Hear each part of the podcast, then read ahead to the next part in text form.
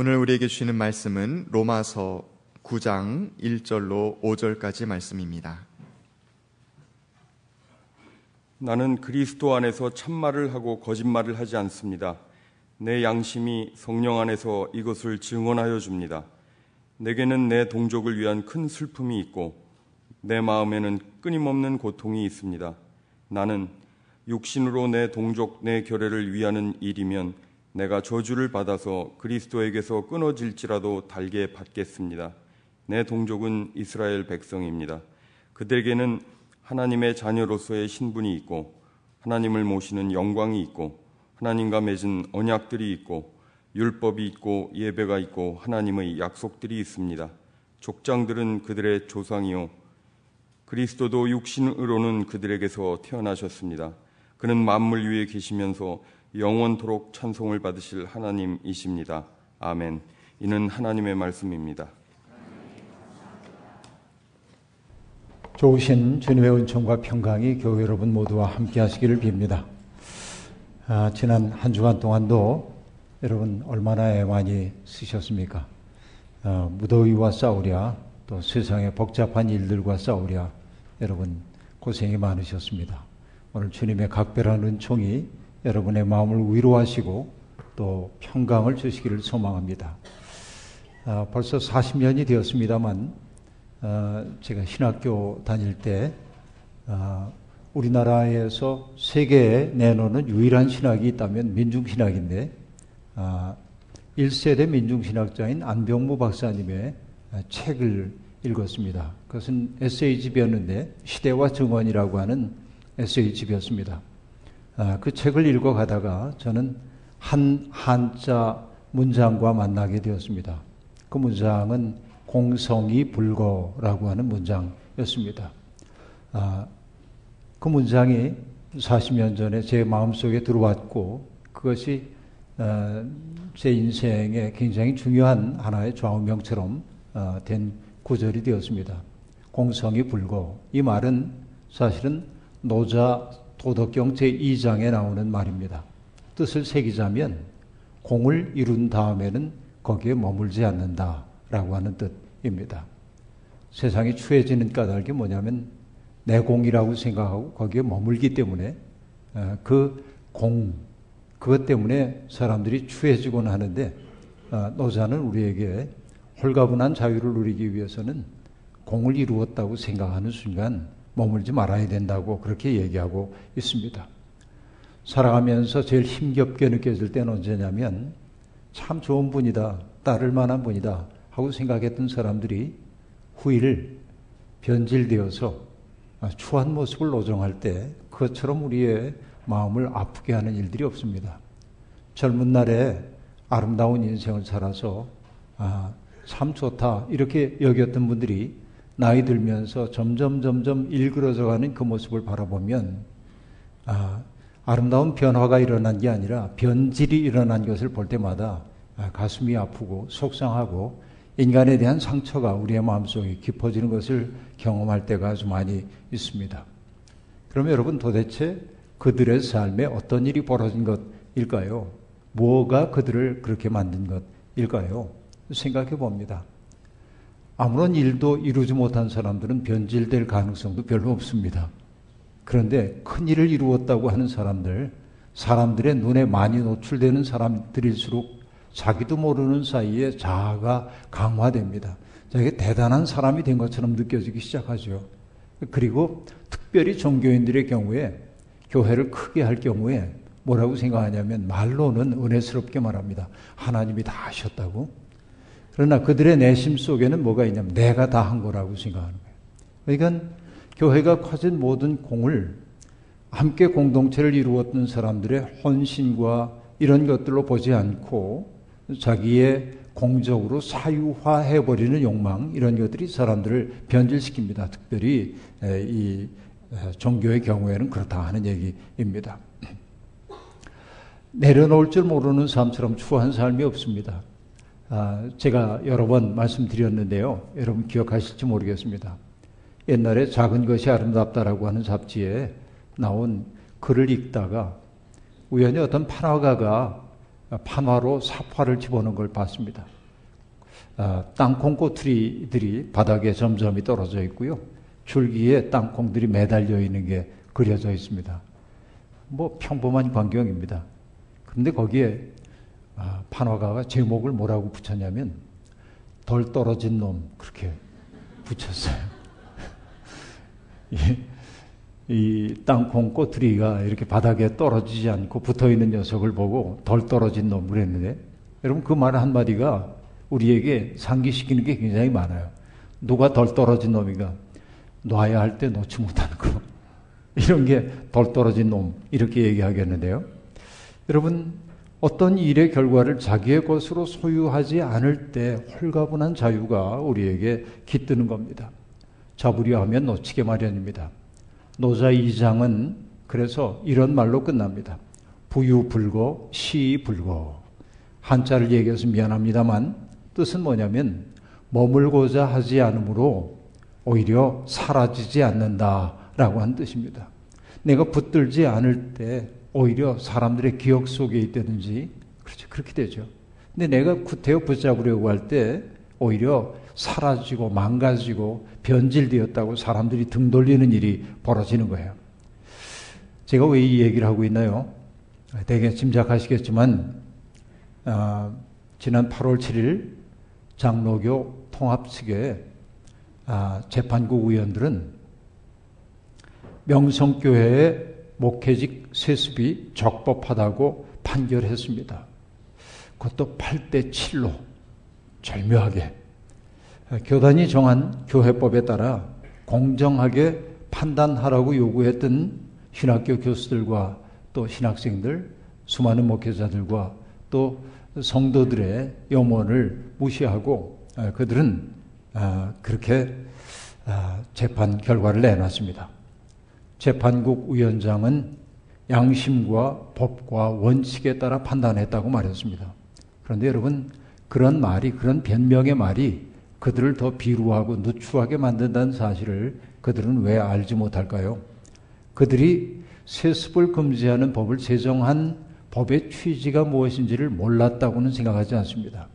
만약에 그 법에 걸려 있는 사람들이 재판 피고인이 이름 없는 목회자, 조그만 교회 목회자였다면 그들은 아마 법에 따라 엄정하게 처리했을 겁니다. 그러나 그들이 그러지 않은 까닭은 뭐냐면 자기들 앞에 있는 이들이 권력을 가진 사람들임을 알았기 때문에 그렇습니다. 권력 앞에 법을 훼손시킨 거죠. 누가 봐도 그렇게 볼 수밖에 없는 것입니다. 이 일로 한국교회는 또 다른 신뢰의 위기 속에 들어가게 되었습니다. 그러지 않아도 개신교회를 바라보면서 세상 사람들이 뭐라고 말합니까? 자정의 능력을 잃어버렸다라고 말하지 않습니까? 그런데 그 말이 그릇되지 않음을 입증하는 사건이 이렇게 나타나게 된 겁니다. 이건 교계의 사건만이 아닙니다. 일반 뉴스에서도 수없이 다뤄지고 있는 것임을 볼 수 있습니다. 그래서 여러분, 법이라고 하는 것은 엄정하게 집행되어야 합니다. 성경에도 법을 집행하는 사람들에게 하나님이 요구하는 건 뭡니까? 권력 있는 사람이라고 더 두둔하지도 말아야 되고 또 힘이 없는 사람이라고 편들어서도 안 돼. 법은 엄정하게 집행되어야 합니다. 이것이 법입니다. 기준이 무너지는 순간 세상은 혼돈 속에 갈 수밖에 없는 것입니다. 친소 관계 혹은 권력 관계에 따라 법을 자의적으로 해석하면 안 됩니다. 해당 교회는 모든 일이 하나님의 뜻대로 이루어졌다고 우리의 기도를 하나님이 들으셨다고 쾌재를 불렀을지 모르지만 이 일로 인해 한국 교회의 추락은 가속화할 것임이 분명합니다. 그러니까 여러분 바로 한국 교회가 어려움에 처해 있는 것은 저 밑바닥에서 헌신하고 노력하고 있는 교인들과 목회자들 때문이 아니라 소위 명망가라고 하는 목사들의 이런 행태 때문임을 우리는 아프게 자각해야 할 겁니다. 놓아야 할 때 놓지 못하고 떠나야 할 때 떠나지 못하는 데서 비롯된 전락이 오히려 한국교회를 위기에 빠뜨리고 있음을 그들은 알지 못하고 있습니다. 교회가 이 세상에 존재하는 까닭은 무엇입니까? 음란하고 타락한 세상에 그 시대를 넘어서는 삶의 비전을 보여줘야 하죠. 그 시대의 논리를 넘어서는 새로운 문법을 만들어내는 것이 교회의 책임이라고 말할 수 있겠습니다. 영의 눈을 크게 뜨고 우리의 나라가 역사가 나아가야 할 방향을 꿰뚫어 보고 그리고 그것을 가리켜 보이고 그것을 살아내는 것이 교회의 마땅한 책임입니다. 그러나 여러분 교권에 사로잡히는 순간 사람들은 눈 가리워지도록 되어 있어요. 개신교만의 문제가 아닙니다. 불교도 역시 똑같은 문제에 봉착하여 오늘 어려움 속에 있는 것 우리들이 알고 있습니다. 모든 권력은 마치 여러분 우리들이 종교인들에게 있어서 권력이라고 하는 것은 마치 독사를 만지는 것처럼 우리가 위험하게 여기지 않으면 안 됩니다. 그런데 바로 그 권력을 가지고 있는 이들이 주님의 교회를 이렇게 짓밟아 놓고 있는 것입니다.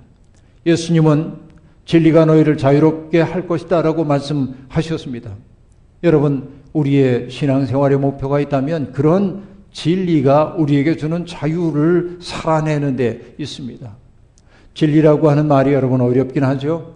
리라고 하는 이치를 뜻하는 리의 자리에 진실 혹은 진정, 실과 정을 집어넣어서 생각해 보면 조금은 더 가깝게 다가올 겁니다. 진실한 사람, 가릴 것 없는 사람, 있는 그대로 직면하는 사람은 숨길 것이 없기에 자유롭습니다. 사람들을 진정을 가지고 대하는 사람들은 자기의 숨겨진 목표가 없기 때문에 사람들을 자유롭게 사랑할 수 있습니다. 진리만이, 진실만이, 진정만이 우리에게 자유를 허락해 주는 겁니다. 오히려 나를 사람들에게 근사하게 포장하고 있는 위선 혹은 거짓 이런 것들은 끊임없이 나의 모습이 폭로될까 두려워서 끝없이 거짓말을 만들어내도록 되어 있습니다. 이것이 우리를 부자유하게 만들기도 겁니다.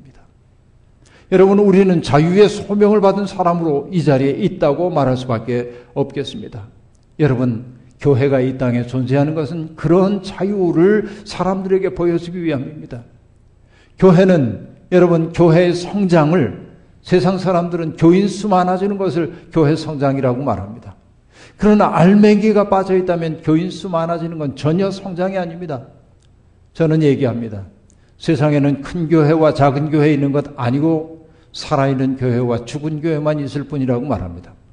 그 교회가 살아있는 교회라면 교인 수 한 명이어도 상관없습니다. 그 교회가 죽어 있는 교회라고 한다면 수만 명 모여도 소용없는 겁니다. 우리는 살아있습니까? 죽어 있습니까? 진리가 우리를 자유롭게 합니까? 우리는 진리를 따라 우리의 삶을 지금 바꿔나가고 있습니까? 진정한 교회 성장이란 진리를 따라 살려고 하는 사람들이 하나 둘 늘어나는 데 있습니다. 저는 우리 교회가 그런 교회가 되기를 소망합니다. 그런 의미에서 교회는 자본주의 사회가 우리에게 주입하고 있는 허위의식을 넘어 다른 삶이 가능하다는 사실을 보여줄 수 있어야 합니다. 돈은 물론 중요합니다. 하지만 돈이 절대가 되는 세상은 타락한 세상이라는 사실을 교회는 끊임없이 경종을 울려 보여줘야 합니다. 주님도 말씀하셨습니다. 우리는 만몬과 하나님을 겸하여 섬길 수 없습니다. 우리는 하나님만을 섬깁니다. 그렇죠. 돈 없이 살자는 말이 아니라 만몬을 우리의 신으로 모시는 그런 삶에 저항해야 한다고 하는 말입니다. 하지만 안타깝게도 이번 현실이 보여주는 것처럼 교회는 권력 앞에, 교회는 만몬 앞에 깊이 허리를 숙이고 있는 모습으로 보입니다. 하나님은 애굽의 전제 정치하에 신음하고 있었던 히브리 사람들을 구원하셨습니다. 그들에게 새로운 역사의 목표를 정해 주셨습니다. 그렇습니다. 출애굽 사건은 인류 진보의 거대한 발자국이었습니다. 강자들이 약자들을 도구하고 물화하는 것이 당연시 여겨지고 있는 세상에서 하나님은 이스라엘 백성과 더불어서 그 세상을 뒤집어 엎는 역전된 세상을 꿈꾸었습니다. 강한 사람들이 낮은 자리에서 약한 사람들을 보듬어 안아주고 강한 사람들이 약한 사람들의 설당이 되어주는 세상. 힘 있는 사람이 힘 없는 사람의 아픔에 귀를 기울이는 그 세상의 꿈을 주님은 그들 속에 심어주셨고 광야에서 그런 삶을 살도록 훈련시켜 주셨습니다. 만나를 통하여서 내가 축적하는 것이 무의미하다는 사실을 일깨워 줬고 나누는 삶이 얼마나 풍요로운 기쁨을 우리에게 주는지를 일깨워 주셨습니다. 내 능력으로 사는 것 아니라 인생은 하나님의 은총으로 사는 것임을 광야에서 그 백성들이 배우도록 주님은 일깨워 주셨던 겁니다. 여러분, 신앙생활의 보람은 바로 우리를 부자유하게 만들던 일체의 것들로부터 해방되어 진정한 자유를 누리는 데 있는 겁니다. 우리가 그리스도라고 고백하고 있는 예수 그리스도 그분은 어떠했습니까? 사람들을 부자유 속에 항구적으로 붙들어 놓고 있는 죽음의 공포로부터 우리를 구원하지 않으셨습니까? 주님은 죽음 너머의 세상을 우리에게 보여주셨습니다. 그리고 죽음에 쏘는 가시를 제거하셨습니다. 부활의 주님을 만났고 부활의 능력을 깨달았던 바울 사도는 그래서 오연한 음성으로 이렇게 말하지 않습니까? 죽음아, 너의 승리가 어디 있느냐? 죽음아, 너의 독침이 어디 있느냐? 라고 말합니다. 그리스도 안에서 죽은 사람만이 할 수 있는 말입니다. 죽은 사람은 더 이상 두려워할 것이 없습니다. 그렇기에 진정한 믿음의 사람들은 당당합니다. 여러분, 우리는 당당한 인생으로 부름을 받았습니다. 저희 집에는 백범 김구 선생님이 쓰신 성구 복제본이 하나 있습니다. 대한민국 31년 2월이라고 써 있는 것을 볼 때 아마 백범 선생님이 세상을 떠나기 직전에 쓰신 글처럼 보입니다. 로마서 8장 31절의 구절입니다. 옛날 성경의 의지에 썼기 때문에 그 내용은 이러합니다. 만일 하나님이 우리를 위하시면 수가 이때 수는 누구 숫자를 쓰고 있는데 수가 능히 아 만일 하나님이 아등을 위하시면 수가 능히 아등을 대적하리요 이런 말입니다.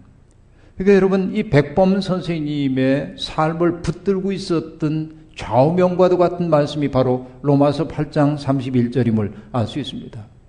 풍찬 노숙의 세월을 견뎌야 했던 백범을 지켜준 것은 하나님이 함께 하신다는 확신.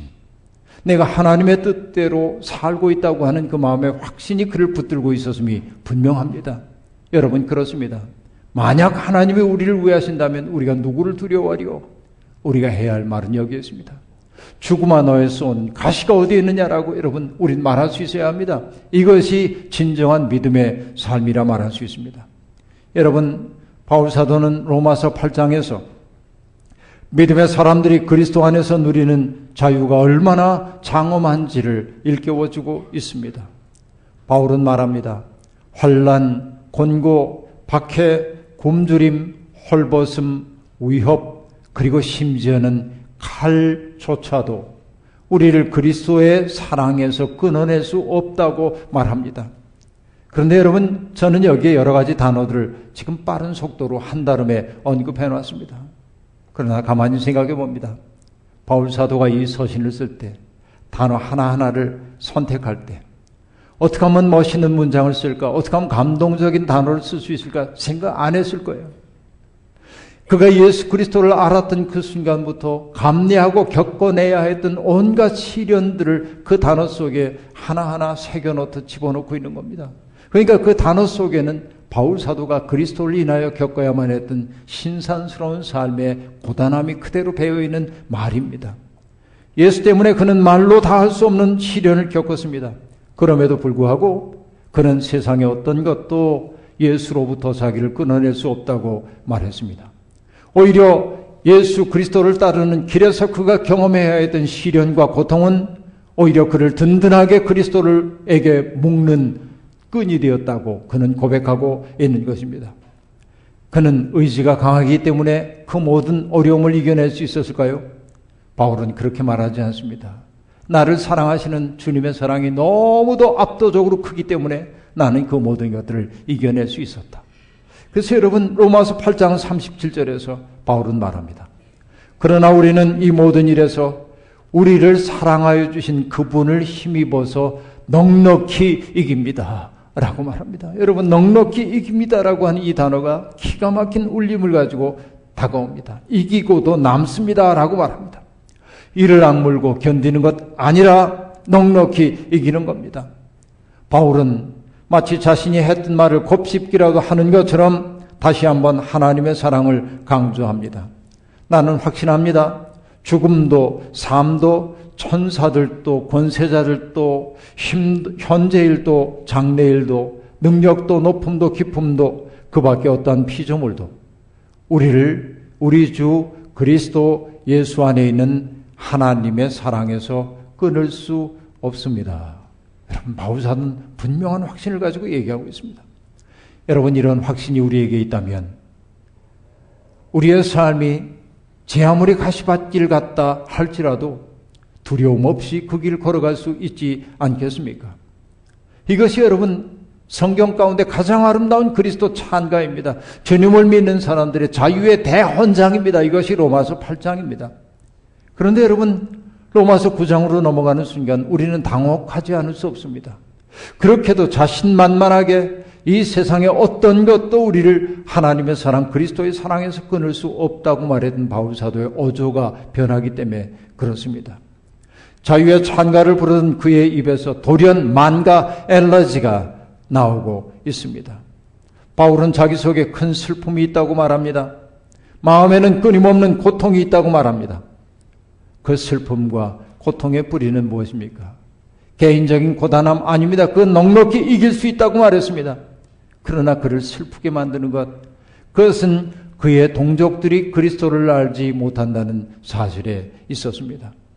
그들은 하나님을 섬기는 데는 열성이 있었지만 그 열성이 올바른 지식에서 생긴 것이 아니었기에 그리스도의 복음을 영접하지 않았고 오히려 참된 진리를 외면하고 있었다고 얘기하고 있는 겁니다. 선민이라고 하는 자의식은 분명히 있었지만 우리는 구별된 민족이라고 하는 그 강한 자부심이 오히려 열린 마음으로 배우려는 태도를 차단하고 있었고 그 때문에 진리 자체이신 예수 그리스도를 영접할 생각이 없고 오히려 예수 믿는 사람들을 박해하는 자리에 있는 것을 보고 바울은 아파하고 있는 겁니다. 그렇습니다. 여러분 그릇된 확신은 믿음에 대한 회의보다 훨씬 더 위험합니다. 그래서 저는 말합니다. 흔들림 없는 믿음의 사람들을 경계하라. 너무 자신의 차이는 확신의 차이는 사람들은 반드시 누군가에게 상처를 입히도록 되어 있어요. 차이를 용납하지 않는 사람들일수록 확신에 찬 것처럼 보이지만 아집에 사로잡힌 경우가 너무도 많이 있기 때문에 그렇습니다. 그런 사람들은 자기들의 생각이나 태도에 동조하지 않는 사람 혹은 동화되기를 거역하는 사람들을 적으로 간주할 때가 많습니다. 모든 근본주의와 배타주의의 뿌리에는 자기 의가 놓여 있습니다. self-righteousness. 내가 옳아라고 하는 생각. 그것이 얼마나 폭력적인지 알 수 없습니다. 그렇죠. 전통을 지켜간다는 것은 중요합니다. 전통에 대한 자부심도 중요합니다. 하지만 전통은 오늘 우리의 현실 속에서 새롭게 재해석되지 않으면 전통은 우리의 발목을 묻는 부자유하게 만드는 착고일 수 있음을 잊지 말아야 합니다. 철학자인 칼리아스퍼스는 말합니다. 전통의 셈은 현재에서 새롭게 실현되기 위해 포착될 때만 샘솟는 것이다. 라고 말합니다. 여러분, 기독교의 전통을 자랑하지 마십시오. 그 전통이 내 삶 속에서 어떻게 실현될 것인가를 알아차릴 때 그 전통은 우리 속에 샘물처럼 솟아오른다고 말할 수 있을 겁니다. 유대인들은 토라를 새로운 눈으로 바라보는 예수의 시선을 받아들이려 하지 않았습니다. 참 길이 눈앞에 있건만 그들은 그 길을 걸으려 하지 않았습니다. 거룩이라고 하는 척도를 가지고 사람들을 평가하고 가르기만 할 뿐, 고통을 겪고 있는 사람들의 아픔을 품어줄 마음을 갖지 못했습니다. 바로 그것이 선민의식의 폐해였습니다. 이것이 문제입니다. 스스로 선민 구원받은 사람이라는 자의식은 충만했지만 구원받은 사람다운 삶을 드러내진 못하고 있는 것이죠. 바로 이것이 바울을 아프게 만들었습니다. 물론 여러분, 신앙인들은, 믿음의 사람들은 민족주의를 넘어설 수 있어야 합니다. 민족주의를 훌쩍 뛰어넘어야 합니다. 우리나라니까 이렇게 얘기하는 건 신앙인들이 해야 할 일 아닙니다. 저는 여러분 가끔 스포츠 국수주의에 대한 염려를 하는데 심판들이 편파 판정을 해서 우리가 이기면 좋아라 하고 말하는 사람들인데 저는 무지하게 불편해요. 공정하지 않기 때문에 그렇습니다. 공정해죠. 그런 의미에서 신앙인들은 좀 높은 기준을 가지고 살아야 합니다. 하늘을 나눌 수 없는 것처럼 신앙인들은 민족주의적 감정 넘어설 수 있어야 합니다. 그러나 신앙인에게는 조국이 있습니다. 우리는 이 땅에 태어났습니다. 내가 선택하지 않았지만 하나님 보내셔서 여기에 살고 있는 거예요.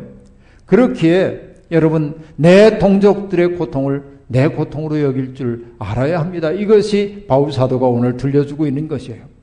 바울은 말합니다. 나는 육신으로 내 동족인 내 결례를 위하는 일이면 내가 저주를 받아서 그리스도에게서 끊어질지라도 달게 받겠습니다. 8장에서 어느 것도 끊을 수 없다고 그렇게 오연한 음성으로 얘기했던 바울 사도가 내 동족을 위하는 일이라면 내가 저주를 받고 그리스도의 사랑에서 끊어질지라도 난 바란다 말이죠. 이것이 바울 사도의 애국입니다. 바울의 말은 매우 비장합니다. 마치 출애굽 공동체를 이끌던 모세의 모습을 연상시키기도 합니다. 모세가 산에 올라가 하도 내려오지 않자 백성들은 두려워했고 그래서 아론을 찾아가서 우리를 이끌 신을 만들어 달라고 하죠. 금부치를 모았고 불에 녹였고 금신상을 만들고 백성들은 우리를 이끌 신이라며 그 앞에 엎드렸습니다. 하나님은 모세에게 얘기합니다. 내가 이끌고 나온 그 백성들이 나를 배신했다고. 나는 이 백성들에게 염증이 느껴진다고 그들을 징계하겠다고 말합니다. 그때 모세가 뭐라고 얘기합니까? 하나님 앞에 엎드려서 하나님 그러시면 안 됩니다. 진노의 팔 붙잡고 모세가 말합니다. 차라리 나를 당신의 생명의 책에서 지워 주십시오. 나를 지워 주시되 이 백성들 살려 달라고 얘기합니다. 이것이 여러분 모세의 사랑인 것 우리들이 알 수 있습니다. 바울의 심정이 그러했던 것 같습니다. 바울은 자기의 동족들이 안타깝기만 합니다. 그들에게는 하나님의 자녀로서의 신분이 있고 하나님을 모시는 영광이 있고 하나님과 맺은 언약이 있고 예배가 있고 율법이 있고 하나님의 약속들이 있습니다. 있고 있고 있고 있어요. 많은 것이 그들에게 주어졌습니다. 그러나 문제는 뭡니까? 그 많은 것들을 누리지 못하는 겁니다. 그 많은 것들을 살아내지 못하는 겁니다. 마치 뭐와 같습니까? 아름다운 음식을 위한 재료는 다 준비됐습니다. 사와야 할 거 다 사왔습니다. 조리만 하면 됩니다. 그런데 여러분, 불을 피울 줄 모르는 겁니다. 이게 문제입니다. 그러니까 바울 사도가 지금 얘기하고 있는 것은 바로 그 얘기입니다. 자녀로서의 신분, 하나님 모시는 영광, 하나님과 맺은 언약, 율법, 예배, 하나님의 약속들. 그 모든 것들은 뭐로 불을 피워야 합니까? 예수 그리스도의 마음으로 불 피워져야 돼. 그것을 통해서 조리 되어야 하는 거예요. 그 예수 그리스도의 마음 말이죠. 주님이 그래서 그렇게 말씀하시지 않았습니까? 내가 이 세상에 온 것은 불을 던지러 왔다고 말이죠. 그 불. 그것은 뭐야? 날것인 우리의 삶을 조리해서 하나님이 기뻐하실 만한 요리로 만드는 것 아닙니까? 그런데 이 유대인들은 다 가지고 있는데 조리할 줄을 몰라요. 그리스도의 마음이 장착되지 않는 겁니다. 여러분, 우리도 그러하지 않습니까? 이게 우리의 실상 아닙니까? 미국의 평화주의자인 아, 목사인 윌리엄 슬론 코핀이라고 하는 사람은 세상에는 세 부류의 애국자가 있다고 얘기합니다. 두 부류의 나쁜 애국자가 있고 한 부류의 좋은 애국자가 있답니다. 그 나쁜 애국자들은 두 부류는 어떤 사람들이냐면 무비판적인 연인 또 애정 없는 비평가입니다. 무슨 말인지 알겠죠? 그러니까 내 나라니까 하면서 내 나라니까 편드는 거 국수주의적인 감정입니다. 오늘 우리 세계가 민주주의적인 질서에서 국수주의를 향해 나가고 있습니다. 미국의 트럼프 대통령이 위대한 미국을 얘기하면서부터 세상은 점점 자국 중심주의를 강화해 나가고 있는 추세입니다. 이것이 여러분 무비판적인 연인입니다. 애정 없는 비평자는 무엇입니까? 사사건건 나라가 하고 있는 일들을 비평만 하고 나라를 위해 자기를 희생할 생각 없는 게 이게 나쁜 애국입니다. 그러나 여러분 참다운 애국이라고 하는 것은 무엇입니까? 코핀 목사는 얘기합니다. 그들은 국가와 사랑 싸움을 한다. 마치 연인들이 사랑하기 때문에 싸우는 것처럼 말이죠. 비판해야 될 건 비판합니다. 그러나 부둥켜 안아야 할 것을 부둥켜 안는 겁니다. 여러분, 이것이 우리들이 품어야 할 진정한 애국이 아니겠습니까? 이제 곧 광복절 73주년이 다가옵니다. 정인보 선생님이 작사한 광복절 노래를 저는 공원을 걸으면서 아내하고 몇 번씩이나 반복해서 불러봤습니다. 다행히 우리 때는 그 노래를 많이 불러봤기 때문에 그 노래를 잘 부르다가 어느 날 와서 목회실에 물어봤습니다. 우리 목사님들한테 이 노래 알아? 그랬더니 아무도 몰라요. 40대들은 모르는 광복절 노래. 네, 여러분 아마 5, 60대 되신 분들은 그 노래 아실 텐데 흙 다시 만져보자 바닷물도 춤춘다. 기어이 보시려던 어른님 번님 어찌하리 이날이 40년 뜨거운 피 엉긴 자취니 길이길이 지키세, 길이길이 지키세. 여러분, 이 정인보 선생님의 가사가 대단히 장엄하고 아름답습니다. 아, 문학적으로도 아주 표현이 풍부합니다. 이 절은 이러합니다. 꿈엔들 잊을 건가, 지난 날을 잊을 건가. 다 같이 복을 심어 잘 갖고 길러 하늘 닦해. 세상의 보람을 거룩한 빛 위에서 나리니 힘써 힘써 나가세, 힘써 힘써 나가세. 여러분, 1절은 광복을 기다리는 사람들의 절절한 마음과 광복을 경험한 사람들의 감격이 담겨 있습니다. 이 절은 광복을 복의 계기로 삼아야 한다는 염원이 절절하게 담겨 있습니다. 다 같이 복을 심어 잘 갖고 길러 하늘에 닿게 하자. 그리고 그 보람을 세계에 나누며 살자. 그래서 이 땅이 거룩한 빛이 비쳐나오는 그런 아름다운 땅이 되게 하자라고 하는 이 꿈입니다. 복을 심는 나라, 그것으로 세상에 거룩한 빛을 비추는 나라의 꿈, 잠옷, 장엄하기 이를 데 없습니다. 그런 나라 이루기 위해 우리가 먼저 해야 할 일, 평화 통일입니다. 그것이 우리의 주춧돌입니다. 경제 성장만이 우리의 목표 되어서는 안 됩니다. 정신이 살아있는 나라. 다른 이들을 복되게 하는 것을 소명으로 삼은 나라가 되어야 합니다. 타자들을 배제하고 쫓아내므로 우리끼리 행복한 나라 말고 피할 길을 찾아오는 사람들을 품에 안고 사회적으로 소수자가 되어 있는 약자들을 품에 안는 나라 말이죠. 품넓은 나라 되어야 합니다. 그래서 생명과 평화가 넘실거리는 나라의 꿈을 품어야 합니다. 저는 이 모든 것이 십자가 정신에 달려 있다고 생각합니다. 십자가 정신이 우리 민족의 가슴에 굳게 세워져야 합니다. 여러분, 세상을 복음화하자는 말, 혹은 세상을 성시화하자는 말 아닙니다. 나를 희생해 남을 살리는 마음이 우리의 삶의 원리로 자리 잡을 수 있도록 노력해야 한다는 말입니다. 이 일을 할 수 있는 것은 누구입니까? 주님의 이름으로 부름받은 우리들이 아닙니까? 여러분, 우리가 정말로 나라를 사랑한다고 한다면, 여러분, 나라 사랑하는 것 다른 것 없습니다. 십자가의 정신 굳게 붙들고 우리의 일상 살아내기 시작해야 하는 겁니다. 주님은 이 일로 우리를 부르고 계십니다. 주님은 우리와 더불어 이런 세상 이루기를 원하십니다.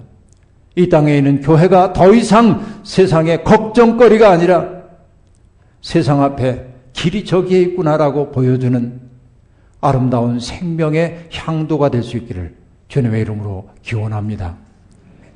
주신 말씀 기억하며 거듭의 기도 드리겠습니다. 하나님, 바울 사도의 모습이 때로는 부럽기도 합니다. 세상의 어떤 것도 우리를 그리스도의 사랑에서 하나님의 사랑에서 끊을 수 없다고 그렇게 자신 있게 외치는 바울의 굳은 믿음이 부럽기만 합니다.